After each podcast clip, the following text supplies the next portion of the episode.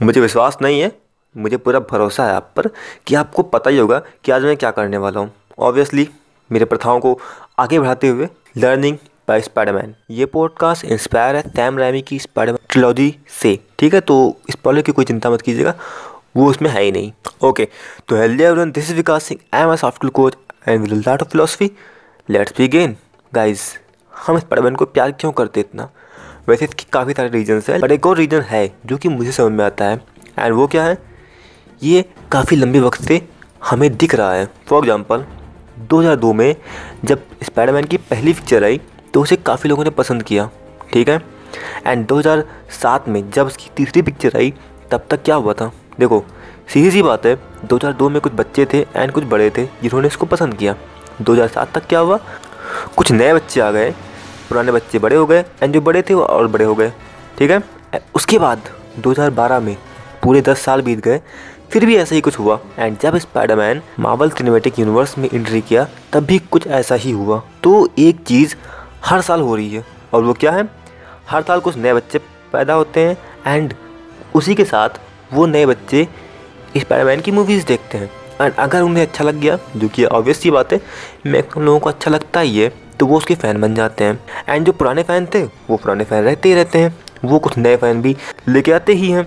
तो इस तरह से फ़ैन फॉलोइंग बढ़ती जा रही है। गाइस एक जमाना था, या कहूँ 2008 के पहले बहुत कम ही सुपर हीरोज़ थे, जिनके लोग नाम जानते थे। फॉर एग्ज़ाम्पल अगर मैं अपनी बात करूँ तो Shaktimaan Spiderman Krrish Batman and Superman के बारे में मैं जानता था। तो देख रहा हूँ, उस ज़माने में भी स्पाइडरमैन को लोग जानते थे। ऐसा नहीं कि मैं बस ये बस मैं ही जानता था, बहुत लोग जानते थे। तो ये भी एक रीज़न है स्पाइडरमैन की फ़ैन फॉलोइंग का। गाइस ये पॉइंट मैंने इसलिए रखा क्योंकि आजकल बहुत सारे लोग कहते हैं, पढ़ाई लिखाई छोड़ो स्टार्टअप करो। स्टार्टअप में आप बस एक से दो सालों में आप बहुत आगे निकल जाओगे। कई लोग ये भी कहते हैं कई मैंने बस दो साल में ये कर लिया, वो कर लिया। यार, कभी जो भी लोग ऐसा कहते हैं, उनके ज़िंदगी में कभी झाँक के देखा आपने कि उन्होंने कितनी स्ट्रगल किया है? बेशक राहुल सर दो तीन सालों में उन्होंने अपना एक अच्छा खासा एम्पायर बिल्ड कर लिया, कितना खर्चा किया। लेकिन ये बताओ, क्या वो बस दो साल की मेहनत है? नहीं, वो 2011 से भी पहले से मेहनत कर रहे हैं। वो आज जहाँ है, वो उसी का नतीजा है। फॉर एग्ज़ाम्पल एम चाय वाला, आपको क्या लगता है कि आप क्या चाय बेच सकते हो? अपने स्कूल के बाहर, वो बेच सकते हैं, लेकिन आप नहीं बेच पाओगे। और अगर आप नहीं बेच पाओगे तो एक नया आइडिया लेके आइए जो आप कर सकते हो। एंड अगर वो आइडिया आप नहीं कर सकते हो तो प्लीज़ सपने देखना बंद करो कि हम ये कर लेंगे, वो कर लेंगे। कुछ नहीं कर पाओगे आप, क्योंकि कहना आसान है, करना मुश्किल है।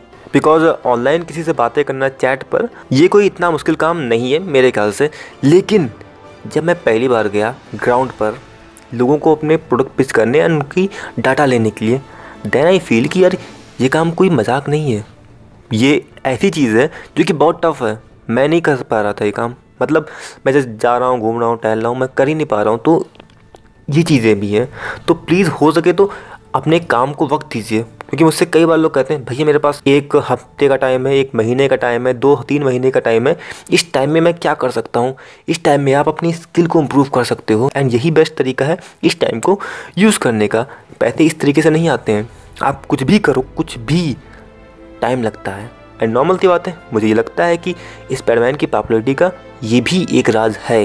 Now second point at the end of the day आपको ही अपनी सारी प्रॉब्लम्स का सोल्यूशन निकालना पड़ता है, वो भी पॉजिटिव अप्रोच के साथ। फॉर एग्ज़ाम्पल स्पाइडरमैन ने गलती की, जिसकी वजह से उसके अंकल बहन की जान गई। उसके बाद वो कह सकता था कि मैं बहुत बुरा हूँ, ये है फलाना धमकाना। कह सकता था, लेकिन उसने ये नहीं कहा। उसने ज़िम्मेदारी उठाई कि मेरे साथ बुरा तो हुआ है, लेकिन मैं बाकी किसी और के साथ बुरा नहीं होने दूँगा। एंड इसी चक्कर में उसने कई बार कई बार लोगों की जान बताई न जाने कितने क्रिमिनल्स को पकड़वाया एंड बहुत लोगों को बचाया।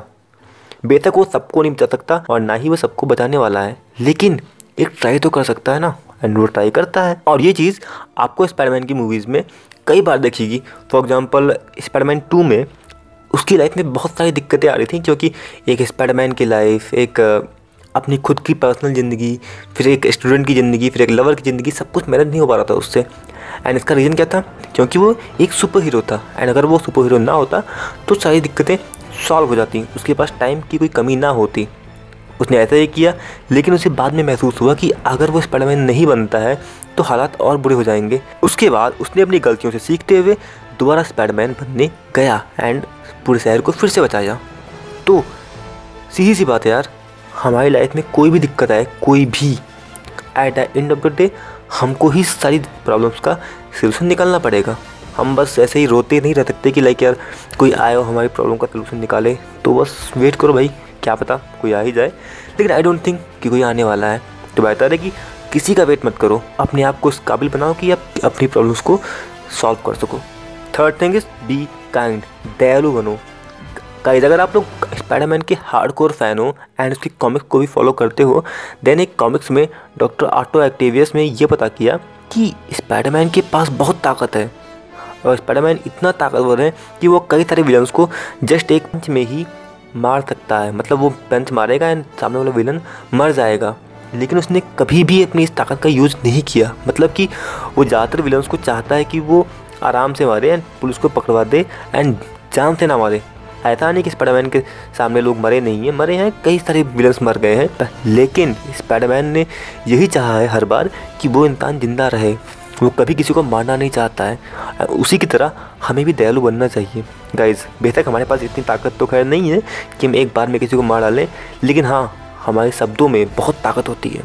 अगर हमने किसी किसी एक इंसान को कुछ गलत बोल दिया तो सामने वाला हर्ट हो सकता है, सामने वाला परेशान हो सकता है, सामने वाले के अंदर निगेटिविटी जा सकती है। तो अपने शब्दों का चयन बहुत सोच समझ के करिए। तो बस गाइस यही वो बातें थी जो कि मुझे लगा कि हाँ स्पाइडरमैन के कैरेक्टर से हम सीख सकते हैं। और अगर कंक्लूड किया जाए तो देखो, किसी भी काम को होने में लगता है टाइम एक दिन में कुछ नहीं होता है। टाइम के साथ चीज़ें आती हैं, चाहे वो कुछ भी हो, चाहे स्टार्टअप हो, चाहे जॉब हो, चाहे गवर्नमेंट जॉब हो, चाहे इन्वेस्टमेंट हो, कुछ भी हो। Second thing is at the end of the day हमें ही सब कुछ करना पड़ेगा, ठीक है? हाँ अगर आपके लाइफ में मेंटोर हो तो हो सकता है, चीज़ें थोड़ी सी आसान रहें, लेकिन इसका ये मतलब नहीं है कि सब कुछ आसान ही रहेगा। नहीं, बस थोड़ा सा आसान हो जाएगी life and third and last thing मैं नहीं बताऊँगा। मैं ही मैंने अभी भी तो बताया है, उसे मैं क्या ही रिपीट करूँ। तो okay guys that all for today be end का है